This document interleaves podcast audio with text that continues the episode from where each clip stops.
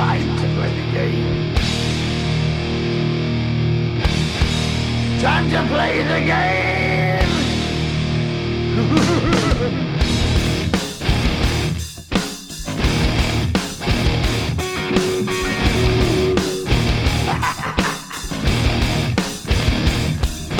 It's all about the game and how you play it. All about control. And if you can take it, all about your debt.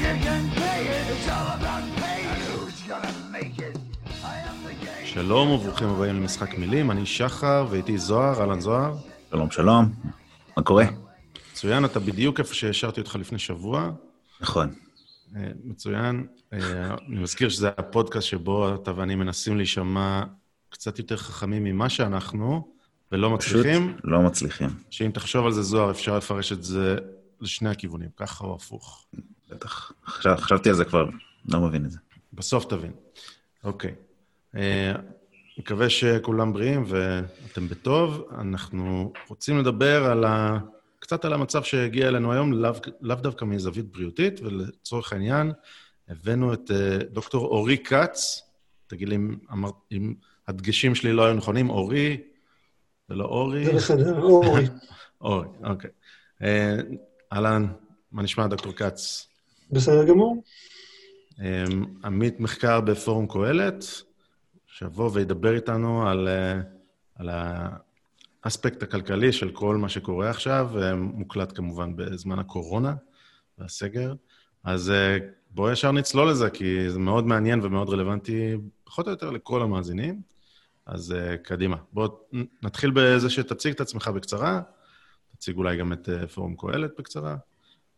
קח את זה. אז, אז אני דוקטור לכלכלה, אני עובד כחוקר בכיר בפורום קהלת.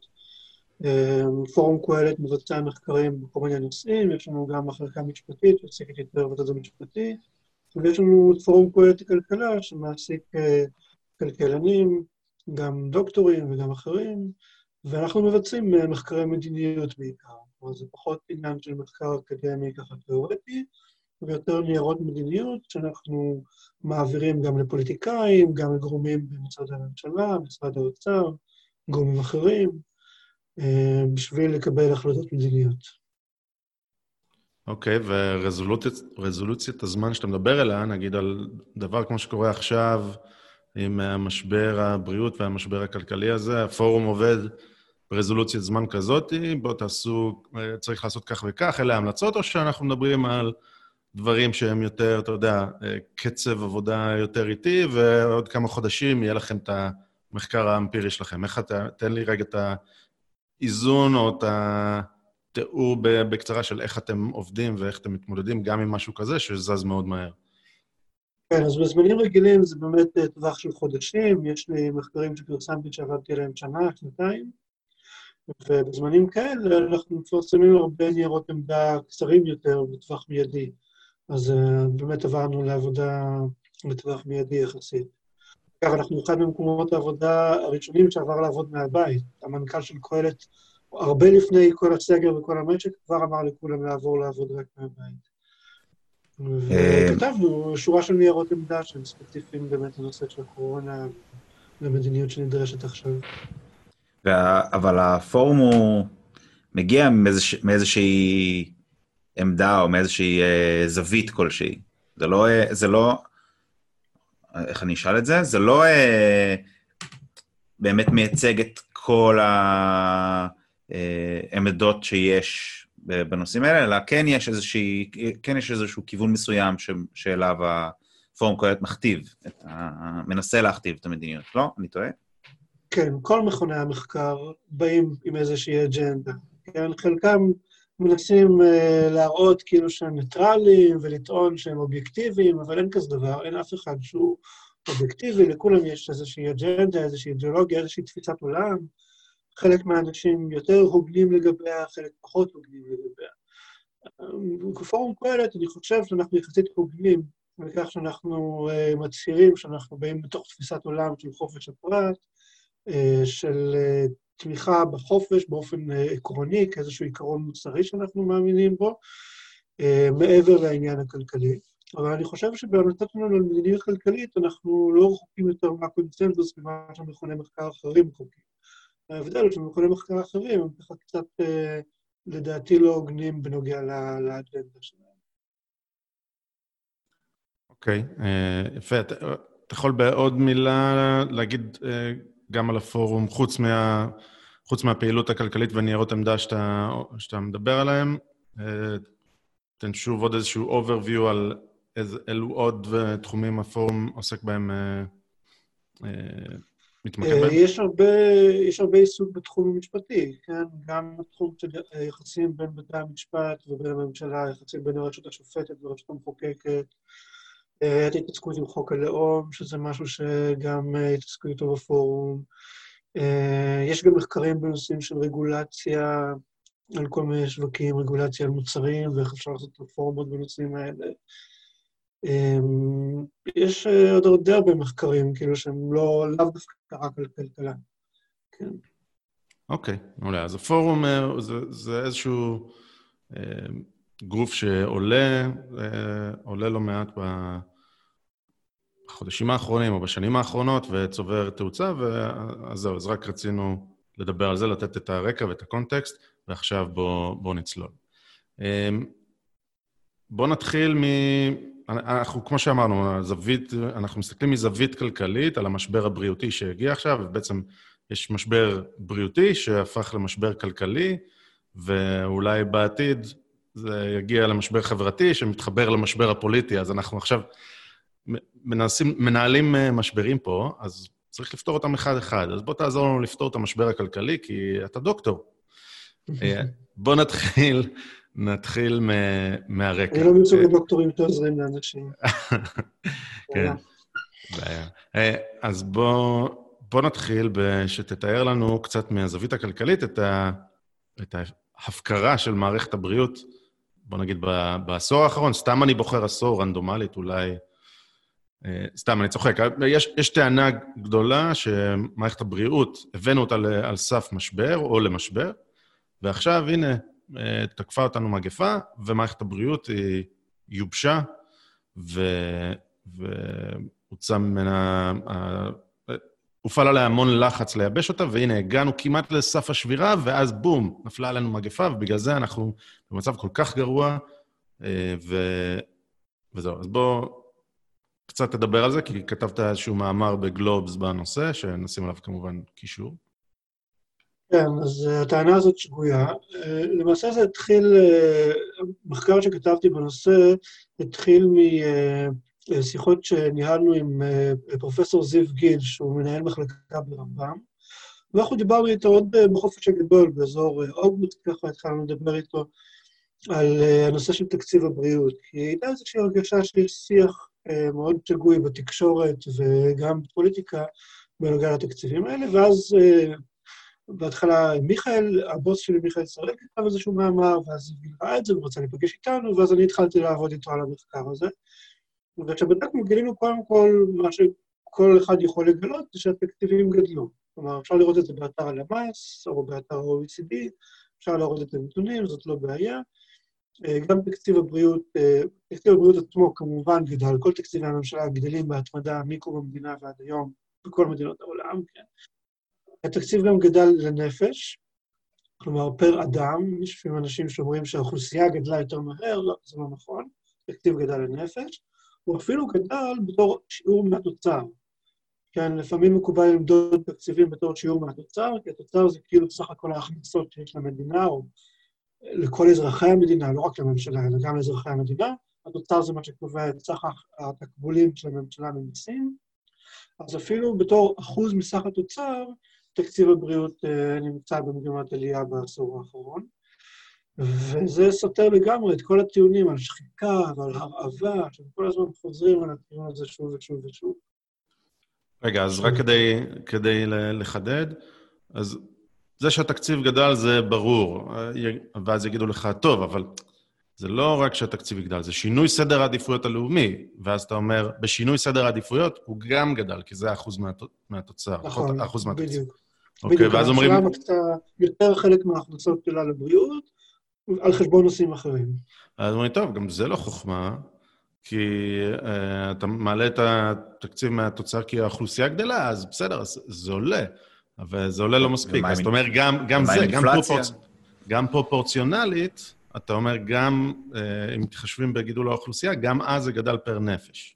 כן, בדיוק. ו- עכשיו... וזה בעשור האחרון, או על מה אתה... או... על, על העשור האחרון בעיקר. העשור האחרון בקביעות. חלק מהדברים האלה זה מ-2008, מ-2009, פלוס מינוס ככה, תלוי בדיוק מה מודדים. אבל אה, בעשור האחרון כל הדברים האלה קרו. עוד דבר שקרה, עוד מגמה אחרת, זה העניין עם ההוצאה הפרטית מול הוצאה ממשלתית. הרי יש לכם את סך ההוצאה הלאומית לבריאות, כלומר, סך כל מה שבני אדם במדינה מוצאים על בריאות, זה כולל גם מה שהממשלה קונה וגם ניתוחים פרטיים, טיפולים פרטיים שאנשים משלמים עליהם בעצמם. אז uh, טענה אחרת היא שבישראל יש uh, איזשהו גידול של הוצאות פרטיות על בריאות, וגם זה לא נכון. כשמסתכלים על השנים האחרונות, באמת היה כזה גידול בעבר, אבל כאן בשנים האחרונות, אני לא זוכר בדיוק אם זה חמש שנים, שש שנים, משהו כזה, יש גם גידול בהוצאה ממשלתית. על אה, בריאות מתוך סך ההוצאה. כלומר, גם אם מסתכלים על סך ההוצאה על בריאות, הממשלה ממלאת חלק גדול והולך בעניין הזה. כן, ששם יהיה ויכוח האם זה נתון טוב, מה שאתה אומר, או נתון רע. אבל, אבל כן. לצורך העניין, בהתמודדות עם הטיעון של ייבוש מערכת הבריאות, זה, זה טיעון שאומר שזה מחליש את הטיעון הזה. אוקיי. נכון. עכשיו, בדרך כלל כשאני אומר את זה, אז אנשים ישר קופצים למספר המיטות לנפש. זה בכלל כן? הם אומרים שמספר המיטות האשפוז בבתי חולים לנפש נמצא בירידה בישראל. וזה נכון, אבל זה נכון לכל מדינה. ולא רק שזה נכון לכל מדינה, בחלק מהמדינות הירידה הזאת הייתה אפילו הרבה יותר גדולה מאשר בישראל. מכיוון שיש איזושהי מגמה כללית להעביר אנשים מאשפוז בבתי חולים לאשפוז בקהילה. זו מגמה שנובעת גם מקדמה טכנולוגית, כלומר, בזכות טיפולים יותר טובים צריך פחות אשפוזים, היא גם נובעת מאיזושהי הבנה כזאת שאשפוז בבית עדיף על אשפוז בבית חולים, מכיוון שאנשים פחות נדבקים מזיהומים ודברים כאלה. וזאת מגמה שקורית בכל העולם. ובאחד הבדיקות האחרונות, סתם הסתכלתי עוד פעם על הנתונים, במסגרת כל הוויכוחים בנידון, אז אפשר לראות, לראות נגיד שבשוודיה ובדנמרק יש גם מגמה כזאת שהיא אפילו יותר חריפה מישראל, ומספר המיטות לנפש שם יותר נמוך. כל הדיבורים האלה על ייבוש ועל uh, שחיקה ותקציבים פשוט לא מסתדרים עם הנתונים. כן, יש עוד, עוד משהו שמדברים, אה, אני, לא חושב שזה בדיוק קשור, אבל כשמסתכלים על המערכת האמריקאית, אז שם, שם יש כמות מיטות לנפש גבוהה בהרבה, בערך בסדר גודל משאר מערכות הבריאות האירופאיות, נגיד. אבל... אה, אה, לא, לא בנתונים שאני ראיתי. של טיפול נמרץ, סליחה, טיפול נמרץ, לא מיטות באופן כללי. אז, אז ראיתי, ראיתי ששם זה, טוב, אני לא זוכר את הנתונים בדיוק, אבל יותר מפי שתיים, אבל אני צריך למצוא את זה. בנתונים שאני מכיר, דווקא בגרמניה יש אה, מיטות אשפוז אה, הרבה יותר מאשר במדינות אחרות, ושמעתי, אני לא יודע בוודאות, אבל הבנתי שזה בגלל התיירות הרפואית, שהיא מאוד אה, נפוצה. אוקיי, okay, מקווה שלא אמרתי טעות, אני בכל מקרה אשים את הנתון, גם אם טעיתי, כמובן שהנתון יהיה פה. אבל, אבל אורי, עדיין, אם, מסתכל, אם אי אפשר להתווכח עם התחושה. כשאתה הולך, אתה הולך לבית חולים, אה, אתה רואה שהמחלקות מפוצצות, ויש את הזקנה במסדרון, אה, ואתה מחכה חודשים לתור, אה, אם לא יותר, ל-MRI או לאני לא יודע מה. איך, איך, אתה, איך אתה מסביר את זה? זה, זה... כולנו מרגישים שמערכת, שמערכת הבריאות היא באיזשהו סוג של סטרס בל, בלתי אפשרי כזה. איך זה הגיוני אז? כן, אז אה, קודם כל, בנוגע לזקנה במסדרון, אז בישראל למנהלי מחלקות ולרופאים יש תמריץ אה, לאשפוזים מיותרים, מכיוון שהם מקבלים תקנים לפי שיעור התפוצה של מיטות האשפוז. זה אחד הדברים שזיו גיל אה, גילה לנו, שגם אני וגם מיכאל, שאיתו אני עובד, היינו קצת מופתעים מהעניין הזה, מהתמריצים הגרועים. אבל uh, הטענה היא שבעצם רופאים יכולים לשלוט בזרם האנשים שנכנסים לאשפוז ויוצאים ממנו, והם מכוונים את הזרם הזה כדי לשמור, בהרבה, בהרבה בתי חולים, מכוונים את הזרם הזה כדי לשמור על תפוצה באזור המאה אחוז, כדי להצדיק את התקנים, אחרת הם יאבדו תקנים. שתקנים של מיטות, לא מדברים על מיטות פיזיות, הם מדברים על מיטה פלוס רופאים ואחיות שמוצמדים לכל מיטה. אז uh, זאת הבעיה של הזקנה במסדרון, זו פשוט בעיה שנובעת מתמריצים, וכדי לשנות אותה צריך לשנות את התמריצים. אוקיי, אז מה-. מה שאתה אומר זה שאם הזקנה לא תהיה במסדרון, אז בעצם הבית, בית החולים מקבל פחות תקציב, יהיה לו פחות רופאים, פחות אחיות, ולכן האינטרס של בית החולים הוא לשמר את הזקנה במסדרון? כן. האינטרס של מחלקות, של בתי חולים, כן. ההשוואה אה, הצינית שאפשר לעשות היא שמי שעבד פעם בחברה גדולה, או אפילו בצבא, בדברים דומים, זה שיש לך תקציב שנתי, ואז מגיע דצמבר,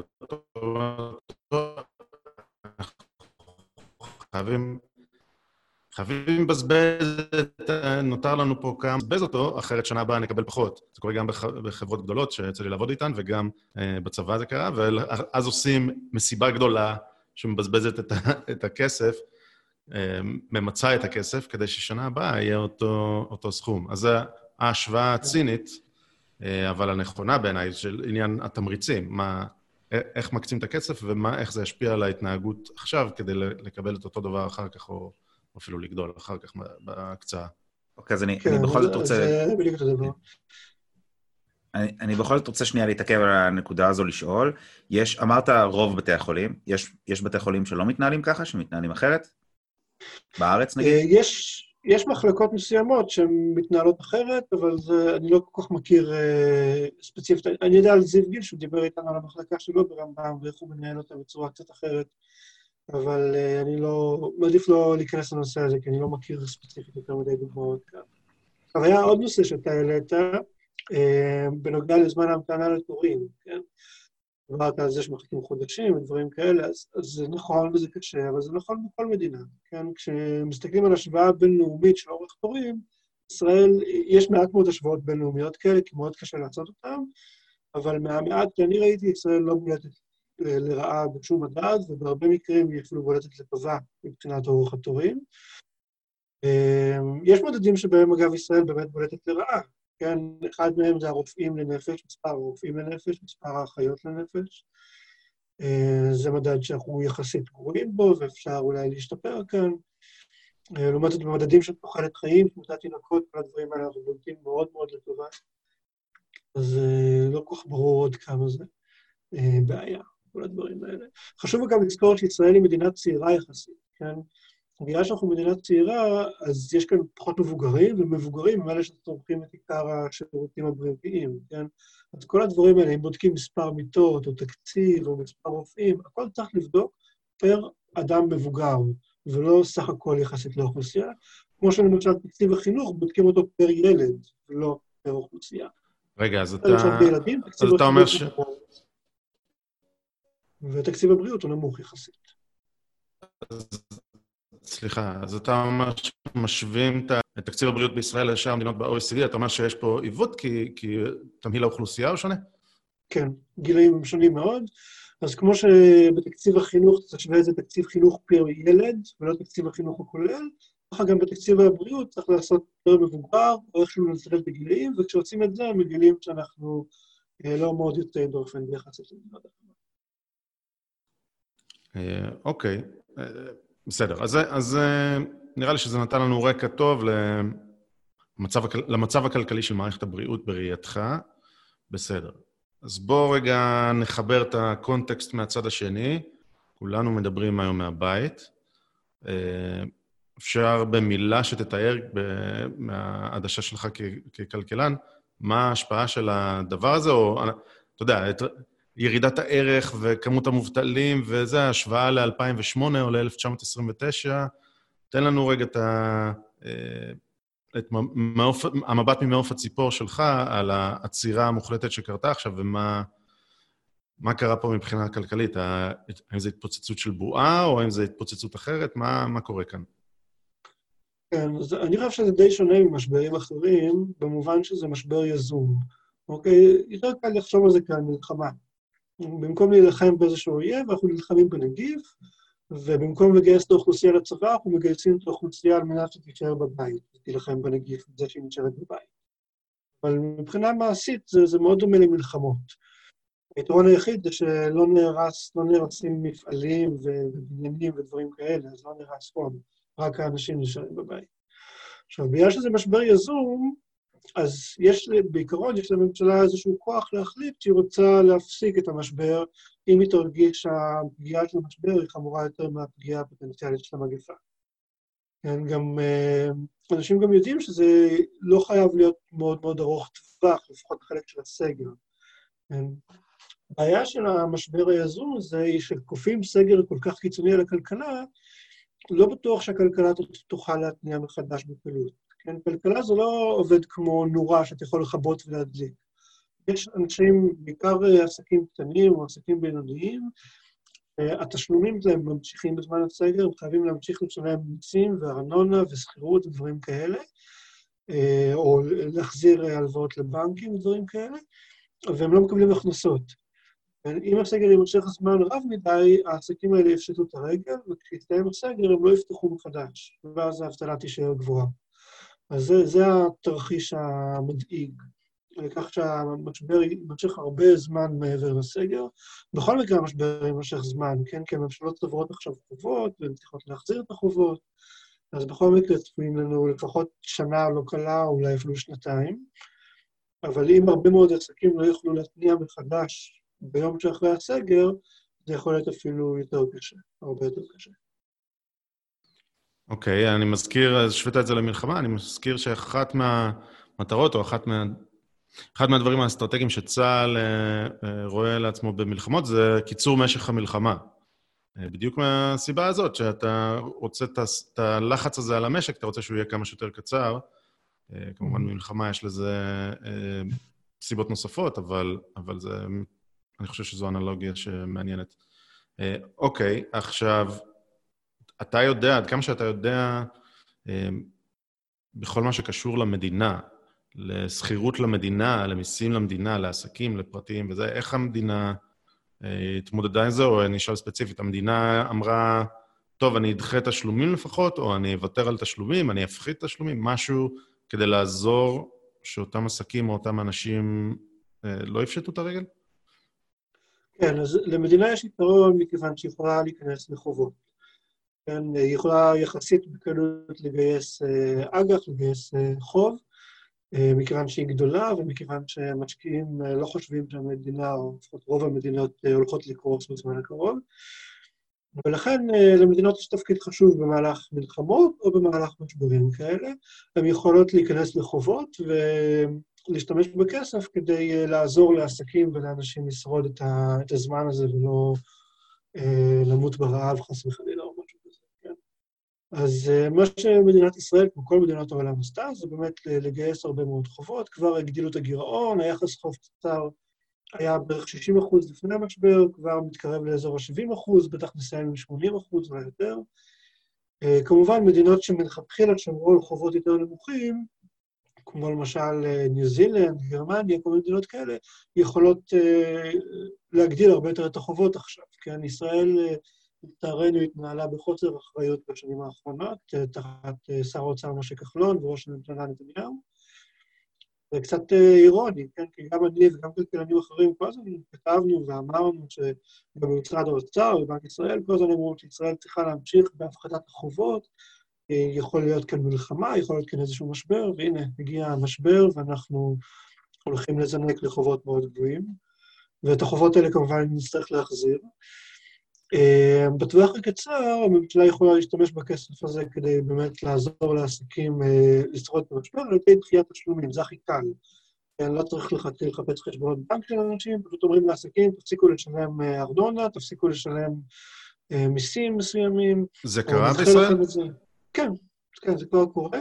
זה, זה קורה כדחייה או כביטול של החוב לאותם חודשים?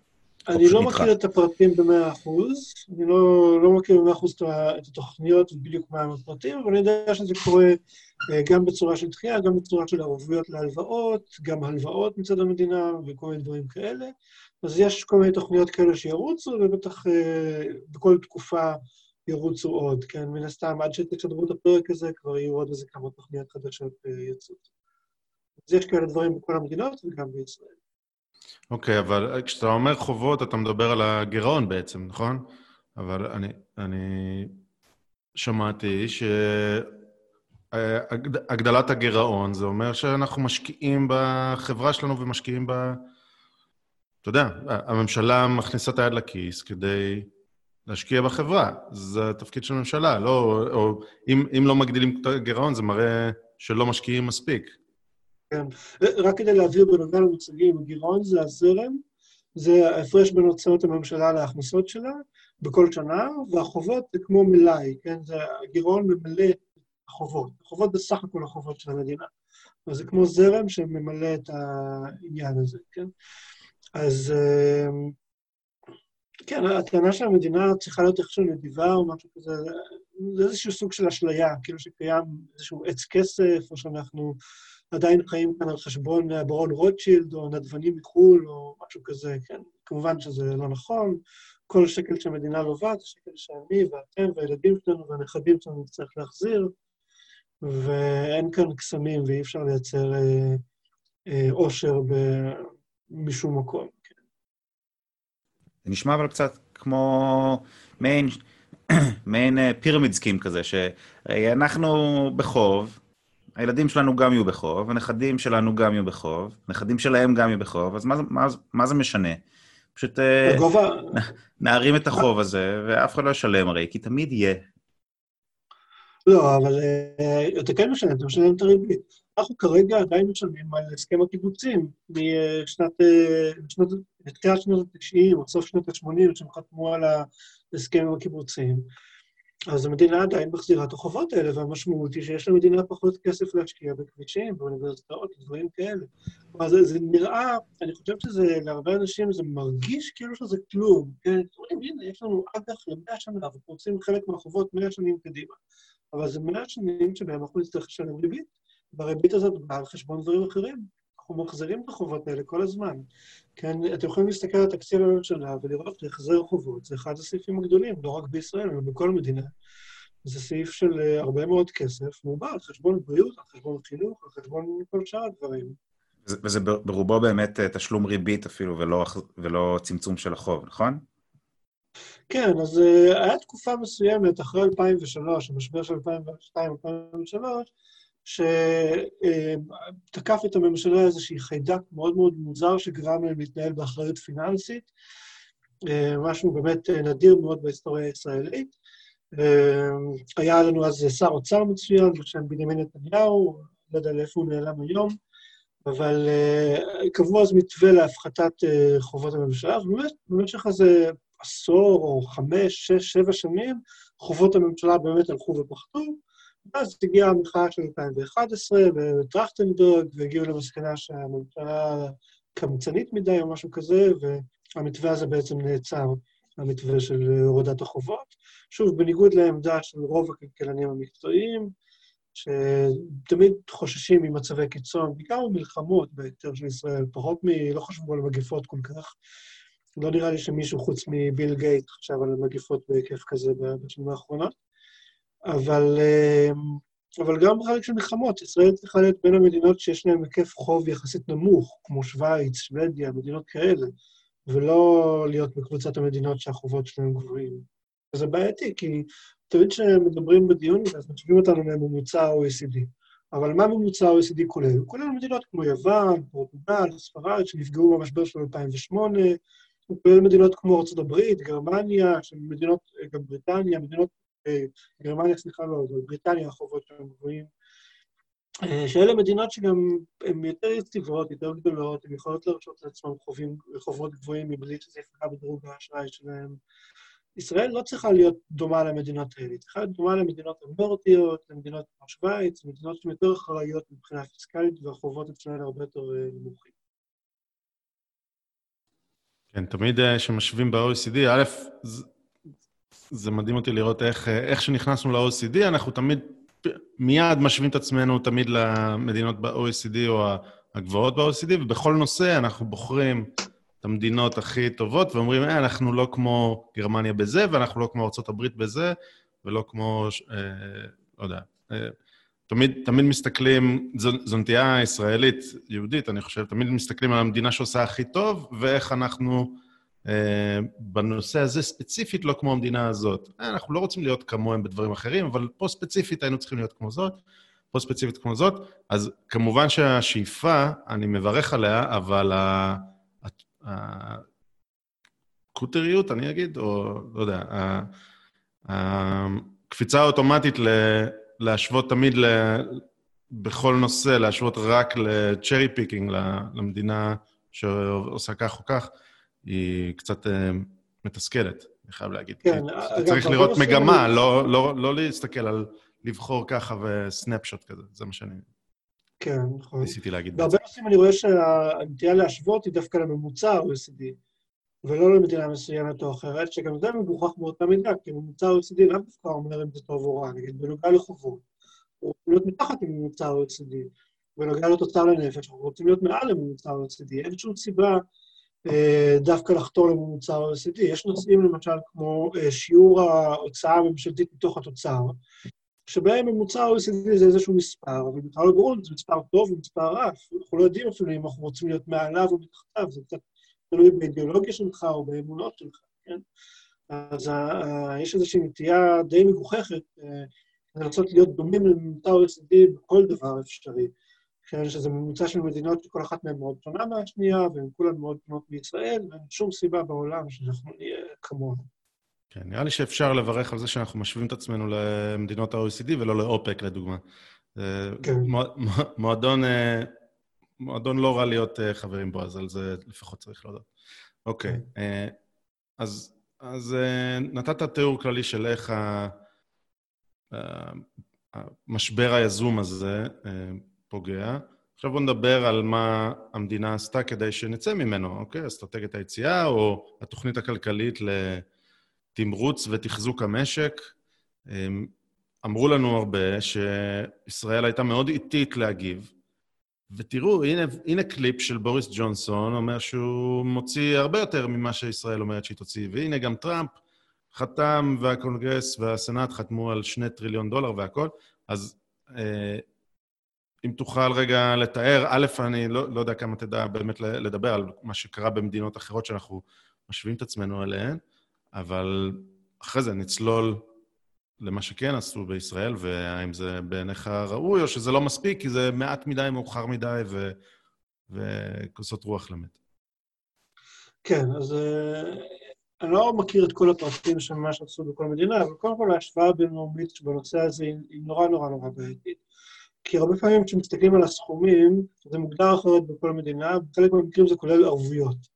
מה זה ערבויות? ערבויות זה כסף שהממשלה תוציא רק אם, רק אם העסק לא יכול להחזיר את ההלוואה לבנק. אז אם יש נגיד מדינה שהיא חושבת שהעסקים שלהם ישרדו את המשבר, היא יכולה להציע ערבויות של מיליארדים, כי היא יודעת שהיא לא תשלם את הכסף הזה. במדינה אחרת, שבה הם חוש- חוששים מפשיטת רגל המונית, המדינה לא יכולה להוציא הרבה ערבויות, כי יכול להיות שהיא באמת תצטרך להוציא את הכסף הזה מהכיס. וזה דבר אחד. דבר שני זה הנושא של, גם הנושא של הלוואות, זה מאוד מאוד שונה בין מדינה למדינה. אה, יש אה, למדינות גדולות כמו ארצות הברית ובריטניה, יש יכולת לגייס חוב בצורה הרבה יותר קלה. יש אפילו יכולת להדפיס כסף, כן? במדינה כמו ארצות הברית. אפשר אה, להדפיס כסף מבלי לחשוב שערך הדולר ייפגע, מכיוון שלדולר יש איזשהו מעמד בינלאומי, אז הם יכולים יחסית יותר בקלות מישראל, הם יכולים אה, להשתמש גם בכלי הזה של אה, הרחבה מוניטרית. אה, וגם הסעיפים האחרים הם נורא נורא בעייתיים להשוואה בין מדינות, כי כל מדינה מגדירה את הדברים אחרת ומראה את זה אחרת. אז אה, אני חושב שלהשוואות הבינלאומיות האלה אין הרבה ערך. רגע, רוצה לדבר על להדפיס להם- כסף? אה, רוצה רגע להסביר למה, למה זה לא דבר טוב? אנחנו אה, הגענו למצב כל כך קיצוני, אוקיי? בואו באמת נדפיס כסף ונוכל, אה, אתה יודע, אה, לדאוג שלאנשים יהיה תזרים אה, מזומנים. בואו בוא נעשה את זה. למה, למה לדעתך זה לא מספיק, זה לא... זה הרי בכוחה של המדינה, היא יכולה להדפיס כסף, ואז יהיה עוד כסף. כן, אז כסף לצערנו זה לא עושר בעין. לא רק שזה לא עושר באלף, זה גם לא עושר בעין, כן? וכשאתה מדפיס עוד כסף, אתה לא מייצר עוד משאבים, אלא אתה מייצר עקרונית, אתה מייצר אינפלציה. כן, אז בואו נדבר קודם כל בזמנים רגילים, לא בזמן משבר. בזמנים רגילים, אה, אה, הדפסת כסף אה, מגדילה את המחירים במשק, באותו קצב כמו הקצב של ההדפסה. זה משהו שפוגע בעיקר באנשים שמחזיקים אה, מזומנים רבים, אה, בעיקר השכבות היותר חלשות באוכלוסייה, וזה פוגע גם באנשים שהלוו כסף אה, לפני האינפלציה, כן? כי אם אתה איזשהו אה, בנק או גוף פיננסי שהלווה כסף, אז uh, עכשיו מי, ש... מי שמחזיר לך את הכסף, הוא, אתה הלווית למישהו 100 שקלים, הוא חייב להחזיר לך 100 שקלים, אחרי הדפסת הכסף, 100 שקלים שהוא מחזיר לך שווים הרבה הרבה פחות מה-100 שקלים שאתה הבאת לו. כלומר, אפשר לקנות איתם פחות לחם במכולת. אז זה איזשהו מס מאוד מאוד כבד, שפוגע בעיקר באנשים שמחזיקים כסף מזומן ובאנשים שהלוו, והוא עוזר למי שלווה כספים. כלומר, הוא עוזר במקרים רבים לממשלה, כי הממשלה המון פעמים לווה כספים מכל מיני מקומות. כן, אז מבחינה היסטורית, אה, מלכים, קיסרים, השתמשו בשיטה הזאת כדי אה, למשל לממן מלחמות, כן, אז הם הדפיסו כסף, או בדרך כלל מה שהם עשו זה הפחיתו את שיעור הזהב בכל מיני מטבעות, או שיעור הכסף בכל מיני מטבעות. כסף מבחינת המתכת כסף, ולא המילה כסף. אה, יש גרף חמוד שרואים את הדינר הרומי, שהוא גם היה עשוי מכסף, ורואים איך אה, שיעור הכסף בדינר יורד בדרגה אה, לאורך התקופה של הקריסה של האימפריה הרומית, כי הקיצרים, אז הם רצו לעורר אינפלציה כדי לממן מלחמות ודברים כאלה.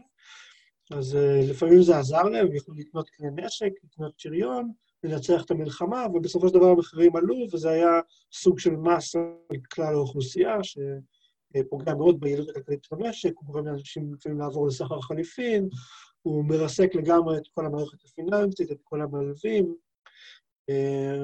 ואז בעצם זה ממש הרסני לכלכלה. כן, אז זו הסיבה ש... בשביל... אוקיי, בעצם, בעצם בשביל לגרום אבל לעליית מחירים, צריך להדפיס הרבה מאוד כסף, נכון? אם אני עכשיו, יש לי מדפסת כסף באישור הממשלה, אני יכול להדפיס לי עכשיו אה, מיליון דולר לשימוש עצמי, ואף אחד לא ירגיש את זה, הרי. נכון? כן, אבל אה, לא תהיה לזה שום השפעה גם על המשק, כן? מיליון דולר תחלק בין כל אזרחי ישראל, אז כל אחד מאיתנו יקבל מעט מאוד כסף.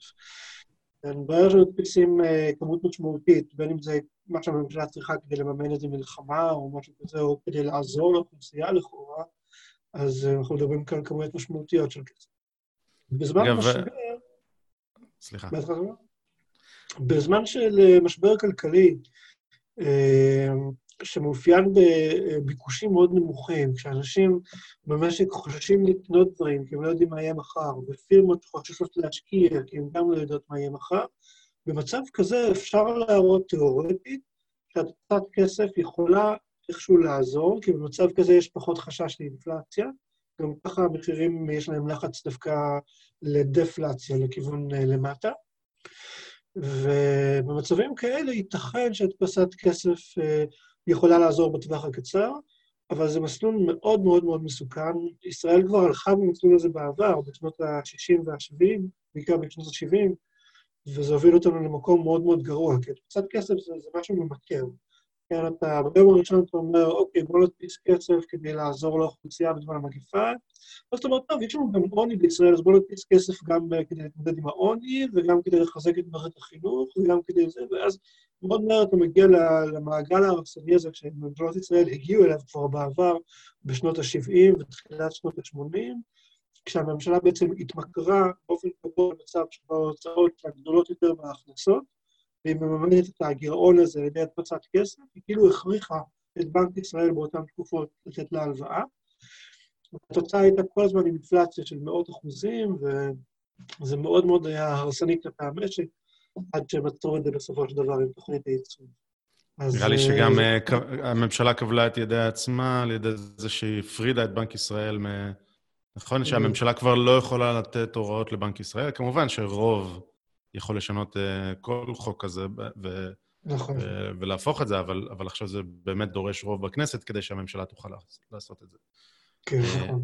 אגב, הייתה לי, מה שקטעתי אותך לרגע, הייתה לי אנקדוטה שאומרת שמיליון שקל או מיליון דולר, זה לא כזה מעט כסף לכל אזרח ישראלי. אם, אם עושים מתמטיקה לפי MSNBC, לא יודע אם יצא לכם לראות את זה, לפני כן. כחודש, אה, הייתה, היה להם אייטם בטלוויזיה, שמדברים על אה, זה שבלומברג השקיע 500 מיליון דולר בקמפיין שלו בארצות הברית, זה אומר שהוא יכול לתת לכל אזרח אמריקאי מיליון דולר, ועוד יהיה לו עודף. יישאר לו.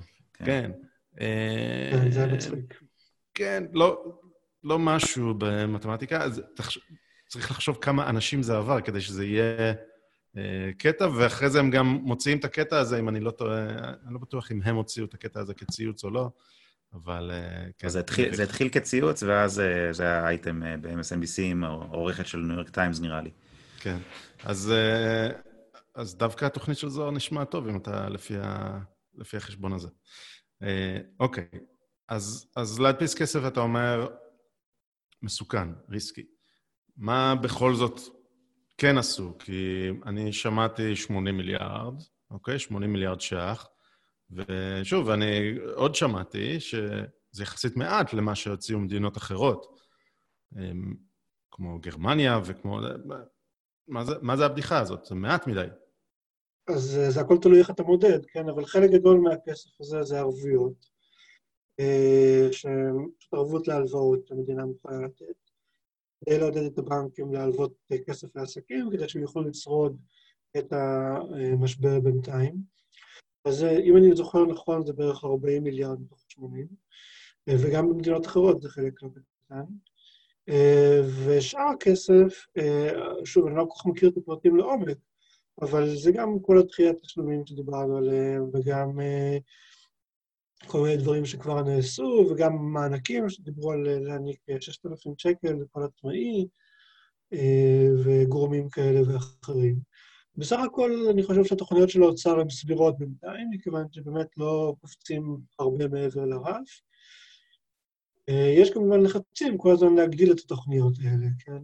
חלק גדול גם מהעניין זה השינוי קריטריוניות של דמי אבטלה, שמאפשרים גם לאנשים שהם בחופשה ללא תשלום לקבל דמי אבטלה עכשיו, משנים גם את משך הזמן שנדרש, דברים כאלה. יכול להיות שבהמשך גם יהיה עוד תוכניות לדמי אבטלה לעצמאים ונושאים אחרים. אתה יכול, אתה יכול לצלול לזה טיפה, מה ההבדל מבחינת המדינה בין עצמאים למובטלים? אם אני בעל מכולת, אוקיי? ואתה יודע, אני הקמתי את המכולת ואני לוקח משכורת מהמכולת, לא? אני אמנם בעל השליטה, אבל אני לצורך העניין לוקח משכורת שעליה אני משלם מס הכנסה. למה בדמי אבטלה זה משנה, ולמה יש איזשהו קריטריון שונה, או, או, או אפשר לשאול את זה אחרת, עלתה זעקה עכשיו שעצמאים סובלים מהתוכנית הזאת בשונה משכירים, כלומר שיש שם הבדל מאוד גדול במה התוכנית עושה. אתה יודע לצלול לזה קצת איתנו? כן, אז באופן כללי עצמאים נפגעים מהסגר יותר מאשר שכירים, כי הם uh, עדיין צריכים לשלם שכירות ודברים כאלה לעסק שלהם, כל מיני תשלומים. Uh, לא רק uh, נמצאים בבית מובטלים כמונו. אבל uh, בנוגע לביטוח לאומי, uh, יש uh, חלק שהשכיר משלם ויש חלק שהמעסיק שלו משלם. במקרה של עצמאים, העצמאי הוא המעסיק של עצמו, אז הוא בעצם משלם את שני החלקים. אבל אצל הרבה עצמאים זה כזה נראה כאילו שהם אה, איפשהו אה, נפגעים כאן, כן? כי הם לכאורה משלמים יותר ביטוח לאומי משכירים. אבל לא, אצל שכיר פשוט העסק משלם חלק מזה. זה שהעסק משלם חלק מה, מהביטוח הלאומי, זה לא באמת משנה מבחינת שיווי המשקל של השכר, כן? אם... אה, כי המעסיק יכול לגלגל את זה גם על העובד, על המשכורת של העובד, את החלק שהוא משלם.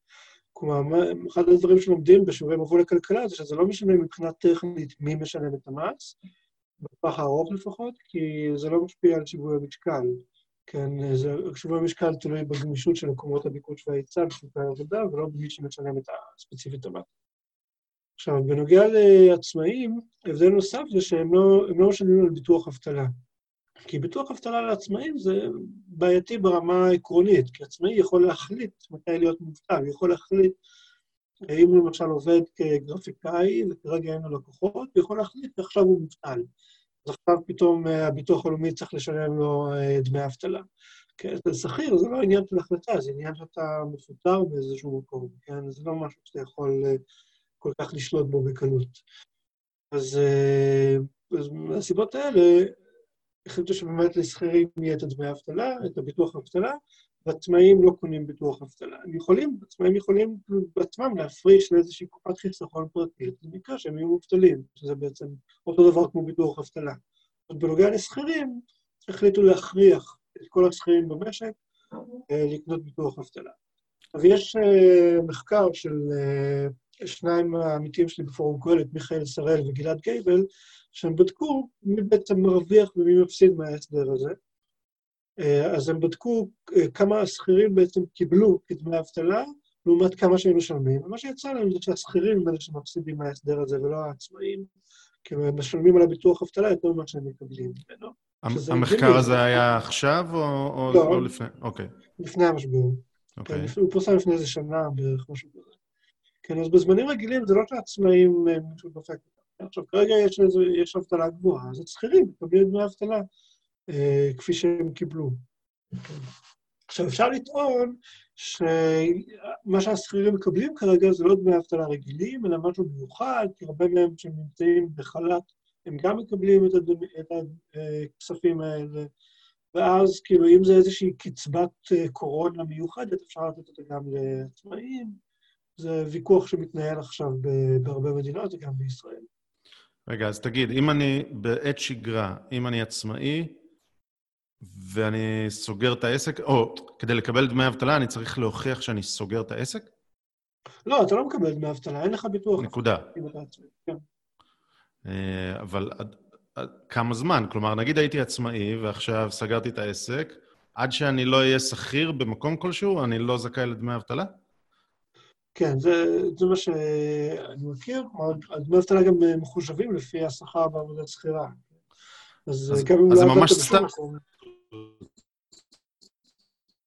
זה ממש כן, אין- סטטוס, זה לא קשור להאם יש לי עסק או אין לי עסק, אתה מסומן כעצמאי או מסומן כשכיר.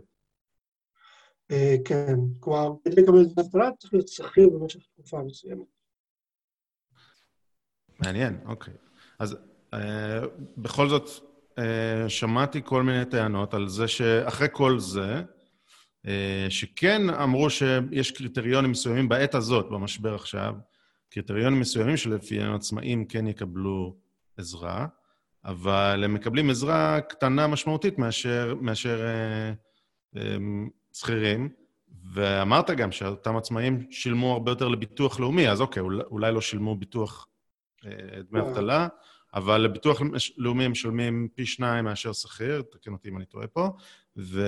ועכשיו, כשהגיע הזמן שביטוח לאומי צריך לסייע לנו כעצמאים, אה, אנחנו מקבלים פחות מהשכירים. גם המדרגות שבהם מקבלים הן, הן שונות, גם לכל מדרגה אני מקבל פחות משכיר במשהו כזה. אלה טענות שראיתי, ואני אביא, אולי נביא כאן איזשהו תיעוד, איזשהו לינק לטענה כזאת, אבל גם פה אתה יודע לפרק לנו את זה קצת? כן, אז שוב, אז עצמאים לא משלמים יותר משכירים בביטוח לאומי, שכירים משלמים אותו דבר, פשוט רק המ- המעסיק שלהם משלם חלק, ואצל העצמאים הם המעסיק של עצמם. כן, אז זה לא שהעצמאים משלמים יותר. עכשיו, בגדול ביטוח לאומי זה פשוט מס. כן, אנחנו משלמים ביטוח לאומי, לא, זה לא ביטוח, זה לא משהו שאנחנו מקבלים ממנו משהו, כלומר, לכאורה, כאילו מנוסח, כאילו שהקצבת זקנה שנקבל, אגב, קצבת זקנה וקצבת ילדים, זה הביטוח הלאומי מעביר, וגם עצמאים מקבלים את זה. כן, אז זה לא שעצמאים לא מקבלים כלום, מקבלים אותם קצבאות, כמו כל אחד אחר. גם אה, כל מיני קצבאות אה, נכות ודברים כאלה שהביטוח הלאומי משלם, גם אותם עצמאים מקבלים את הדבר. אז הם מקבלים את כל הקצבאות, פשוט לא דמי אבטלה, כי הם לא משלמים על ביטוח אבטלה. עכשיו, בגדול ביטוח לאומי זה פשוט מס. כן, עצם העובדה שקוראים לזה ביטוח לאומי וגובים את זה בנפרד, לדעתי ולדעת כלכלנים אחרים, זו שגיאה. אה, אפשר פשוט לאחד את זה, גם במדינות אחרות, למשל בדנמרק, אם אני לא טועה, זה פשוט מאוחד יחד עם מערכת המס, ואפשר להמשיך לשלם קצבאות כמו קצבאות נכות וזקנה ודברים כאלה, ישירות ממשרד האוצר או משרד הרווחה או משהו כזה, לא צריך בשביל זה איזשהו גוף נפרד שקורא לעצמו ביטוח, למרות שהוא לא באמת ביטוח. שגיאה שלא לומר הטעיה. כן. כן, זה, זה איזשהו ניסיון. אה, אם היה כאן, אה, אם היית מראיין מישהו מהביטוח הלאומי, הוא היה טוען שאני מתעלם כאן מזה שיש לזה איזשהו מימד ביטוחי, אבל זה, זה מין סיסמאות כאלה, כשנסתכל בפועל אין לזה שום מימד ביטוחי. כלומר, הביטוח הלאומי יכול להיות בגירעון משמעותי, ואז האוצר יעביר לו כסף כדי לכסות את הגירעון. למה? כי זה אותו חשבון בנק, זה אפשר חשבון בנק אחד. וזה שהביטוח הלאומי מנהל לעצמו איזשהו חשבון בנק נפרד, זה לא באמת חשוב. כן, זה בעיקר בסופו של דבר הדברים האלה זה ריב על סמכויות בין גופים ביורוקרטיים, כמו חוקי פרקינסון, אתם מכירים, כן, שכל גוף ביורוקרטי שואף להגדיל את אה, מוטת השליטה שלו, אז הם רוצים עצמאות, הם רוצים שהתקציב שלהם יהיה בלתי תלוי, הם רוצים שיהיה להם המון פקידים מתחתיהם, אבל זה לא באמת משנה משהו לאזרח הממוצע, כן? סביר שזה רק מייצר אה, בזבוז וכפל תפקידים. נראה לי שהאסימון היה נופל. אם היה שר לביטוח לאומי, ואז היה נלחם על התקציב, אז זה, היה מאוד ברור שזה עוד משהו, עוד, עוד סעיף בתקציב שיוצא אליו. אבל uh, סתם אני אומר על... Uh, אולי היה... בסדר. אגב, עוד, עוד מילה על הדבר הזה. יש בארצות הברית משהו שאנשים תמיד חוששים ממנו וממש לא אוהבים, זה, זה הנושא של יום המס, Tax Day, שזה עכשיו באמצע אפריל, עכשיו דחו את זה, אבל בארצות הברית מקבלים, הסטנדרט הוא שאתה מקבל את כל המשכורת ברוטו שלך לחשבון הבנק, ואז פעם בשנה אתה משלם את כל המס של השנה. אוקיי? אז אם המשכורת ברוטו, ש... ברוטו שלך היא 10,000 שקל, אז אתה בסוף השנה קיבלת 120 אלף לחשבון הבנק במהלך שנה, ואז אתה משלם את כל המס בשנה אחת. זה מאוד אה, מבאס, כי זה הרבה טפסים ובירוקרטיה וזה, אבל היתרון הנהדר בזה הוא שזה פשוט מאוד מאוד שקוף כמה אתה משלם, ואתה יכול להשוות שנה אחרי שנה כמה שילמת מס, ואם הייתה ירידה במס או לא ירידה במס, כי אם 35, 5 אלף על המשכורת הזאת, מאוד ברור שהיה פה הבדל של 5,000 שקל שנתי במס, והשקיפות הזאת היא, היא מחנכת בפני עצמה. כלומר, זה, זה ברור, ואז, וככה גם הביטוח הלאומי, נגיד והיינו משלמים ככה גם לביטוח הלאומי, זה היה מאוד ברור שזה, שהשינויים שיש שם, וגם היה מאוד ברור שזה, שזה מס. פשוט כשזה מגיע עם התלוש משכורת, ואף אחד לא יודע לקרוא תלוש משכורת, זה, זה קצת יותר כן, אז מוזר. קודם כל, גם אני חייתי בארצות הברית שנתיים, כשהייתי בפוסט-דוקטורט, אני חושב לדבר על זה בעיקר לעצמאים, לא לשכירים, כן? כי במשכורת שלי בארצות הברית כן ניכו מיסים בקביעות גם במהלך... יש יכולת לנקות. יש יכולת לא ויש יכולת כן. כן. אתה, אתה אבל אחד הדברים המעניינים ששמעתי בהקשר הזה, זה שהיו הצעות לפשט את המערכת האמריקאית, והייתה התנגדות מהצד הרפובליקני לפישוט הבירוקרטיה, כי אומרים שהם רוצים שאנשים יראו שיש בירוקרטיה כזאת, רוצים שאנשים ידעו איך, איזה מיסים הם משלמים, ושהם איפשהו שיכאב להם לשלם את, ה, את המיסים האלה, כן? זהו, זה, זה הבדל, זה הבדל קצת בין uh, לתת ולקחת מאשר לא לתת בכלל. Uh, ונראה לי ש... שלתת ולקחת זה הרבה יותר קשה, הרבה, הרבה יותר קשה לוותר על משהו שהוא כבר שלך מאשר uh, שלא תקבל אותו בכלל. כן, אבל אה, כאילו הרעיון שהם באמת משאירים את המערכת הזאת מסובכת בכוונה, גם מאיזושהי תפיסה אידיאולוגית, כאילו אנשים באמת יראו איזה מיצים הם משלמים וכמה זה, אה, כמה זה עולה וכמה זה קשה מבחינה בירוקרטית. אבל... כן, כן משלמים את המחיר בזה שכסף הולך לרואה חשבון על, בשביל האפקט החינוכי של ה... תראו איזה בירוקרטיה. ואגב, עוד, אם כבר מדברים על מס וארצות הברית, אז גם אין תופעה מעצבנת יותר לישראלי, מאשר להגיע לחנות, לראות, אה, זה עולה רק 100 דולר, ואז אתה מגיע לקופה, ופתאום זה עולה 110 דולר, או 111.63. מה זה? כן. אה, זה המס. זאת אומרת, מה זה החרטא הזה? תגידו כמה אני מוציא מהארנק. מצד שני, אתה אומר, זה פשוט מראה לך בשקיפות כמה מס אתה משלם, ואיך זה שונה בין אותו מוצר בניו ג'רזי לאותו מוצר בניו יורק, לאותו מוצר בטקסס, לקליפורניה, איך המס ממש משפיע על המחיר, ולכן, שוב, האפקט כן. החינוכי, למרות שזו תופעה מעצבנת, ש, שתג המחיר הוא לא משקף מה אתה מוציא, זה, זה אותו אפקט. נכון, וזה גם מתחבר לנושא אחר שאנחנו מנסים, אני מנסה לקדם וגם אחרים מנסים, שבישראל שאומרים, אה, המדינה תוציא, תמיד אומרים, המדינה צריכה להוציא, הממשלה צריכה להוציא, לא אומרים משלמי המיסים. בארצות הברית זה תמיד taxpayers, taxpayers money, זה תמיד משלמי המיסים. אז אני מנסה גם להחדיר את הביטוי הזה גם לישראל. זה לא המדינה מוציאה, זה משלמי המיסים נדיבים, משלמי המיסים מוציאים כסף. חשוב להחדיר את הביטוי הזה, כי אנשים באמת לא מקשרים, חושבים שיש כסף אי שם. אני, אני אתחיל להשתמש. כן. אה, כן. אז בחזרה באמת לארץ, מה, מה דעתך על, ה, על אותו... אה, אה, על אותה הטבה שנתנו 500 שקל אם אני לא טועה, לכל- על כל ילד עד ארבעה ילדים, ואני לא זוכר מה הסכום על כל קשיש, לכל קשיש. מה דעתך כן, על שי לחג. הזו? כן. לדעתי זה סוג של אה, פופוליזם, הנושא הזה. כלומר, המדינה, אני לא נגד שהמדינה תעזור לאנשים כרגע, אבל המדינה צריכה לעזור לאנשים שנפגעים מהמשבר. עכשיו, אנשים שנפגעים מהמשבר זה קודם כל מובטלים, ובעלי עסקים קיבלו את ההכנסות שלהם.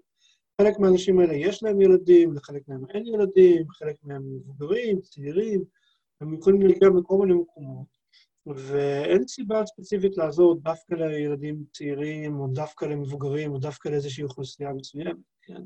צריכים לחזור, לעזור לאלה שנפגעו מהמשבר באמצעות דמי אבטלה ומענקים ודברים כאלה. וכרגע גם המדינה צריכה לחסוך כל שקל אפשרי, כי אנחנו לא יודעים כמה זמן יימשך המשבר הזה.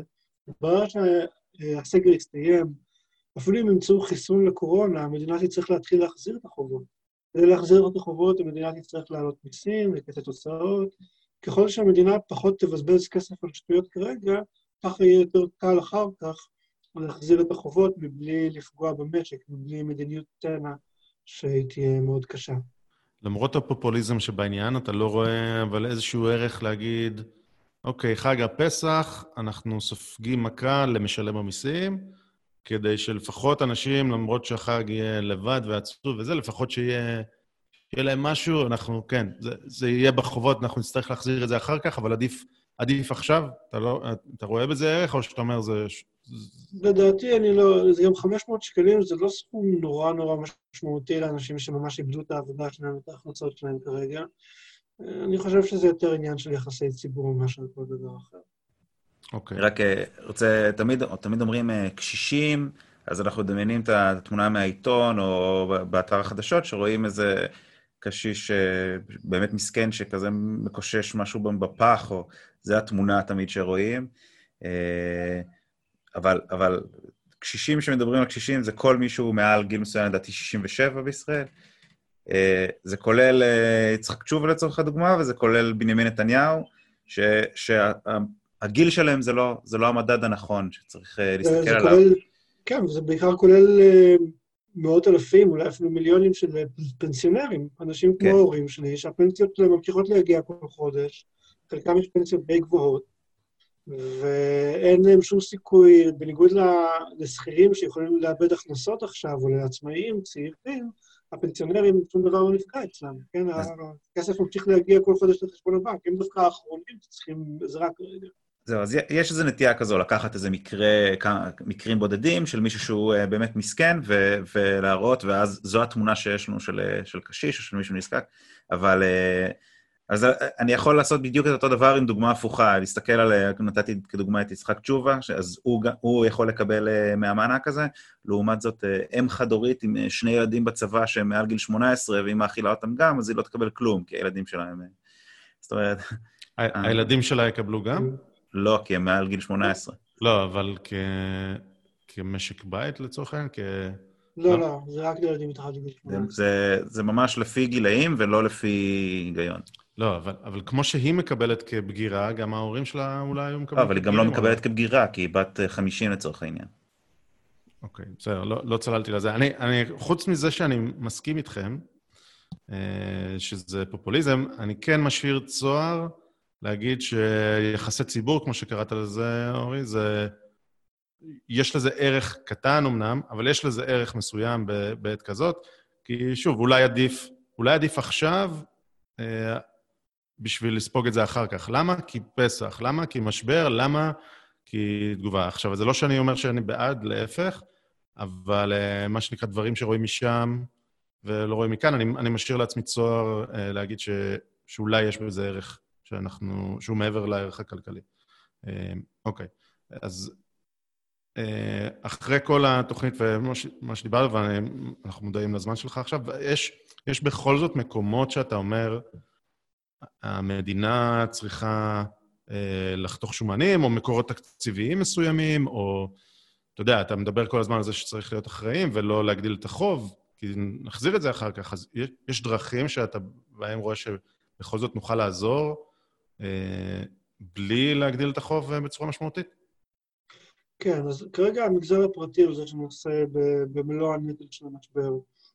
ואפשר להקל על המגזר הפרטי אם אה, גם המגזר הציבורי ישתתף בנטל. כן, המשמעות היא גם קיצוץ שכר במגזר הציבורי, שזה משהו שכאילו נשמע לנו בכלל בלתי אפשרי, אבל האמת היא שבמשבר של 2002-2003, שיש מצב שהוא היה פחות חמור מהמשבר הנוכחי, היה קיצוץ שכר במשבר הזה. קיצצו את השכר, אני לא זוכר בדיוק 10% או 15%, אבל קיצוץ שכר רוחבי בכל המגזר הציבורי.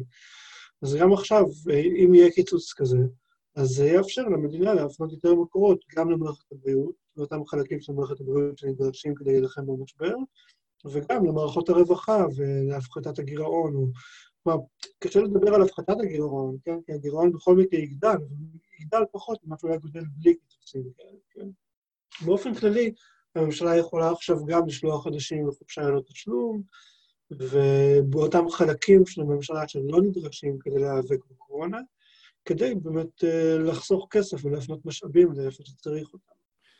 אז, אז אני, אני חושב על זה, מסתכל על זה קצת הפוך, אני אומר, זה די משוגע לחשוב ש, שאסור להוריד את המשכורת, או אסור לקצץ. כלומר, מה, רק בגלל שזה, שכן, יש הסכם, או, אתה יודע, יש לנו עובד של המדינה, אז, אה, אז זה מובטח תמיד, לא, לא משנה מה יקרה, זה, זה הרי אותו דבר בחברה פרטית, יש הסכם שבן אדם אמור לקבל משכורת, אבל יצאו המוני אנשים לחל"ת, לחופשה ללא תשלום. אה, אז גם מי שלא עובד במדינה, כלומר, המדינה סגרה את השירות שאתה נותן סגרה לך את העבודה כעובד מדינה, אז, אז כן, אתה, אתה לא מביא את הערך, הכסף הוא, הוא אמור להיות פונקציה של הערך שאתה, ש, שבן אדם מביא, של פריון. כן, זה, זה כמו מעמד אצולה כזה. ואגב, זה לא משהו חדש, כן? שאני, אה, אם אתה מסתכל על ההיסטוריה הכלכלית של ישראל, אתה רואה שגם, דיברנו לפני זה על תקופת האינפלציה, שנות ה-70, שנות ה-60, אתה רואה שגם בתקופות האלה, הארגוני העובדים, ובייחוד במגזר הציבורי, התרגלו לקבל תוספת שכר קבועה כל שנה, בלי שום קשר לכלום, וזה אחת הסיבות לכך שהוצאות הממשלה זינקו כל כך אה, באופן דרמטי בתקופה ההיא והובילו לאינפלציה. כן, אז, אז שם זה חלק מה-DNA המוסדי של uh, המערכת הציבורית בישראל, שהם רגילים שהם איזשהו סוג של מעמד אצולה, מנותק מהעם, ומשברים כלכליים זה משהו שקשור למגזר הפרטי, שהעיקרים הפשוטים יתמודדו איתו, ולא המגזר הציבורי. שאני מזכיר שאותם אנשים פרטיים הם אלה, אם דיברנו על המדינה או משלמי המיסים, אז אותם אה, אנשים פרטיים או אנשים שהם לא עובדי מדינה, בעלי עסקים וה- והכול, הם אלה שממש הכסף שיוצא מהכיס שלהם הוא זה שנכנס לעובדי הציבור. עכשיו, אני לא אומר את זה כדי, אה, בשביל דמוניזציה, אני פשוט אומר, אה, זה, ככה זה עובד. אז אם הכסף שיוצא מהכיס של, ה- של העצמאים לא נכנס להם לכיס יותר, איך יכול להיות שאנחנו מצפים שימשיך להיכנס לכיסם של עובדי הציבור? זה, זה, זה, אמור, זה ממש הולך ביחד, והניתוק הזה הוא בלתי אז אם מובן תשאל בעיניי. אותם, הם יגידו לך שאפשר להגדיל את הגירעון, ואני ואתם נמשיך לשלם אותו בעתיד, הגירעון הזה, כן? אבל אה, כן, זה בסופו של דבר איזושהי אמונה מנותקת מהמציאות. אה, אני רק רציתי באמת להגיד דבר קטן מה שאמרנו מקודם, על כל הנושא של 500 שקלים, אני שנייה רוצה לחזור על זה אם אפשר. רק, רק רציתי להדגיש שאני לא נגד אה, לתת, אני פשוט חושב שהקריטריון של גיל הוא פשוט אה, לא הקריטריון הכי טוב, יכול להיות שיש קריטריונים יותר טובים מזה, כמו למשל מי צריך באמת ומי לא. יכול להיות שמבחינה ביורוקרטית זה הרבה יותר מסובך לעשות, ולכן לא עושים את זה.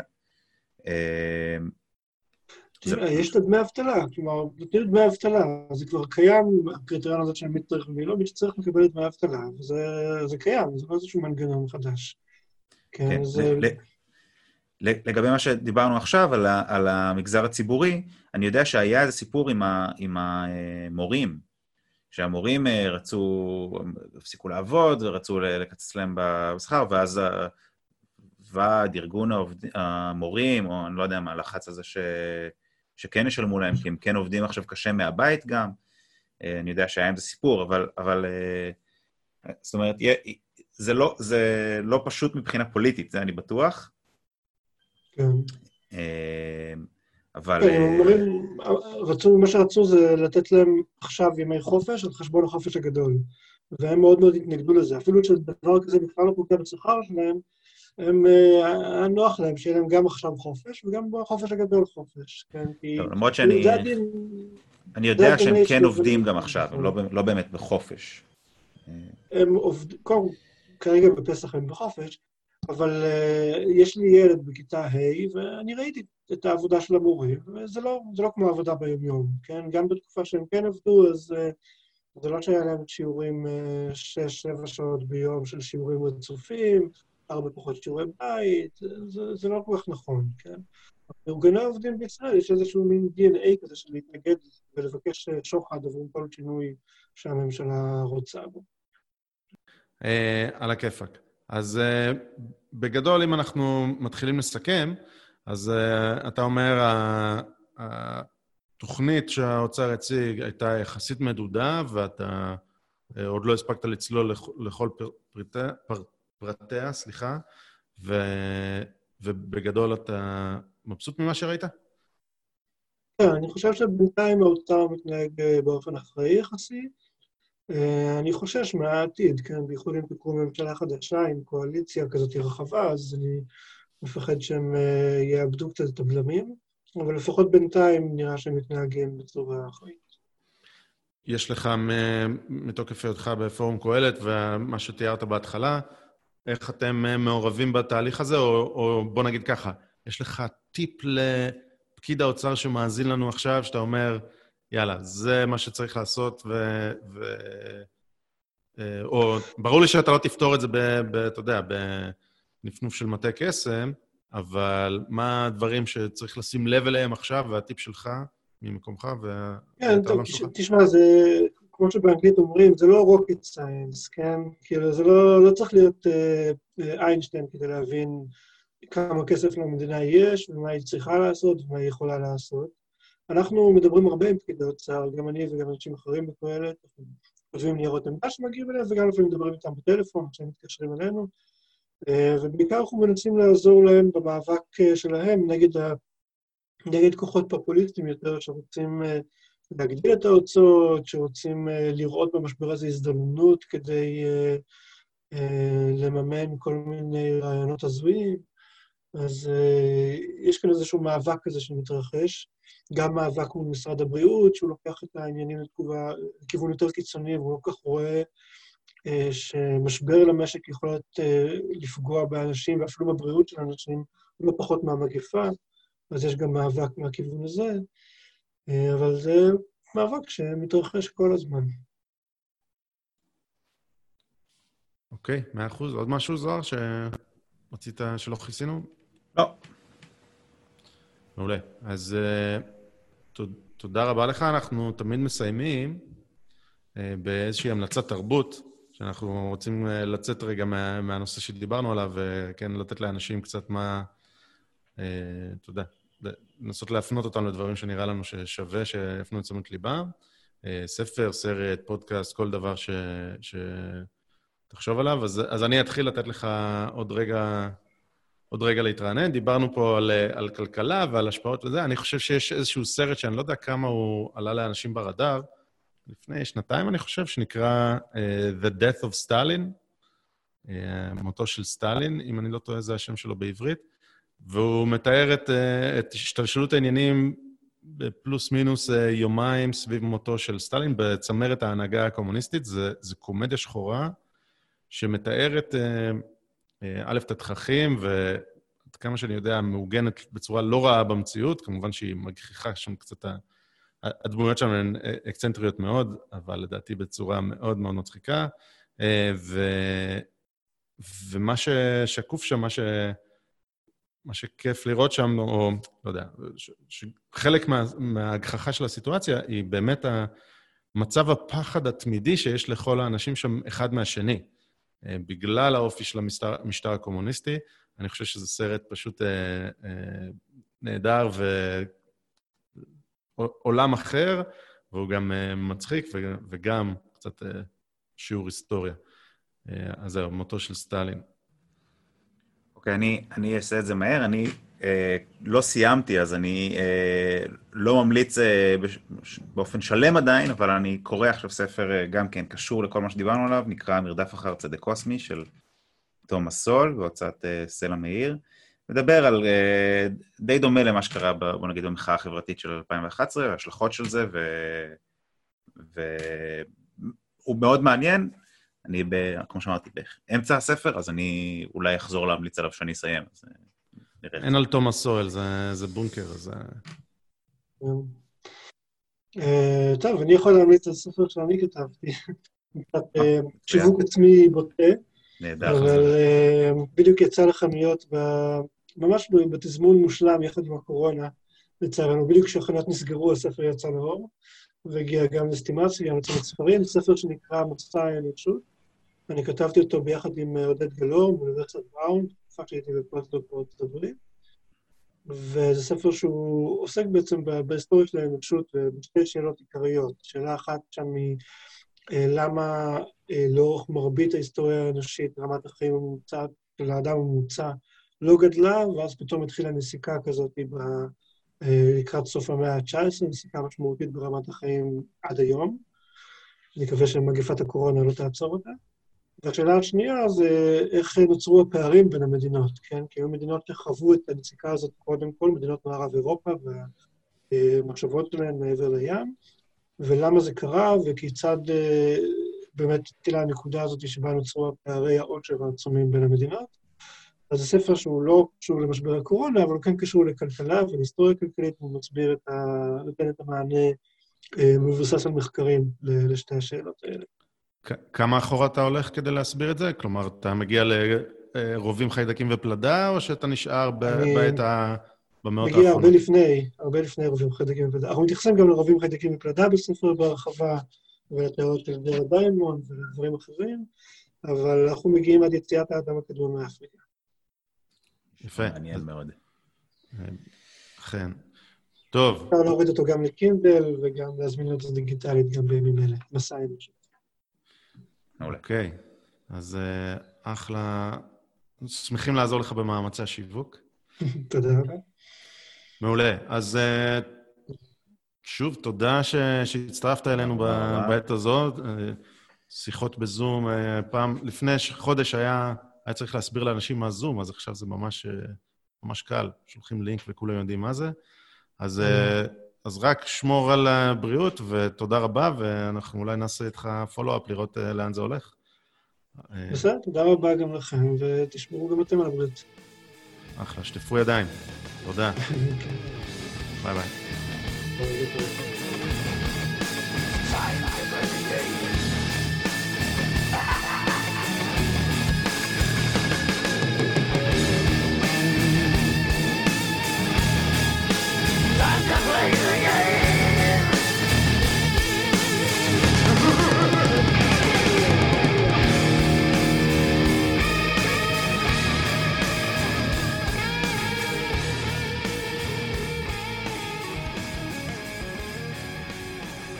אם אתם מוצאים את הפודקאסט הזה בעל ערך, אז תכתבו לנו תגובות באתר, באימייל, תעקבו אחרינו ביוטיוב, בטוויטר, צייצו אותנו או תשתפו אותנו לחבריכם, כשעוד אנשים ישמעו ויוכלו להאזין, כי אם מצאתם את זה שוב בעל ערך, אז אולי זה שווה.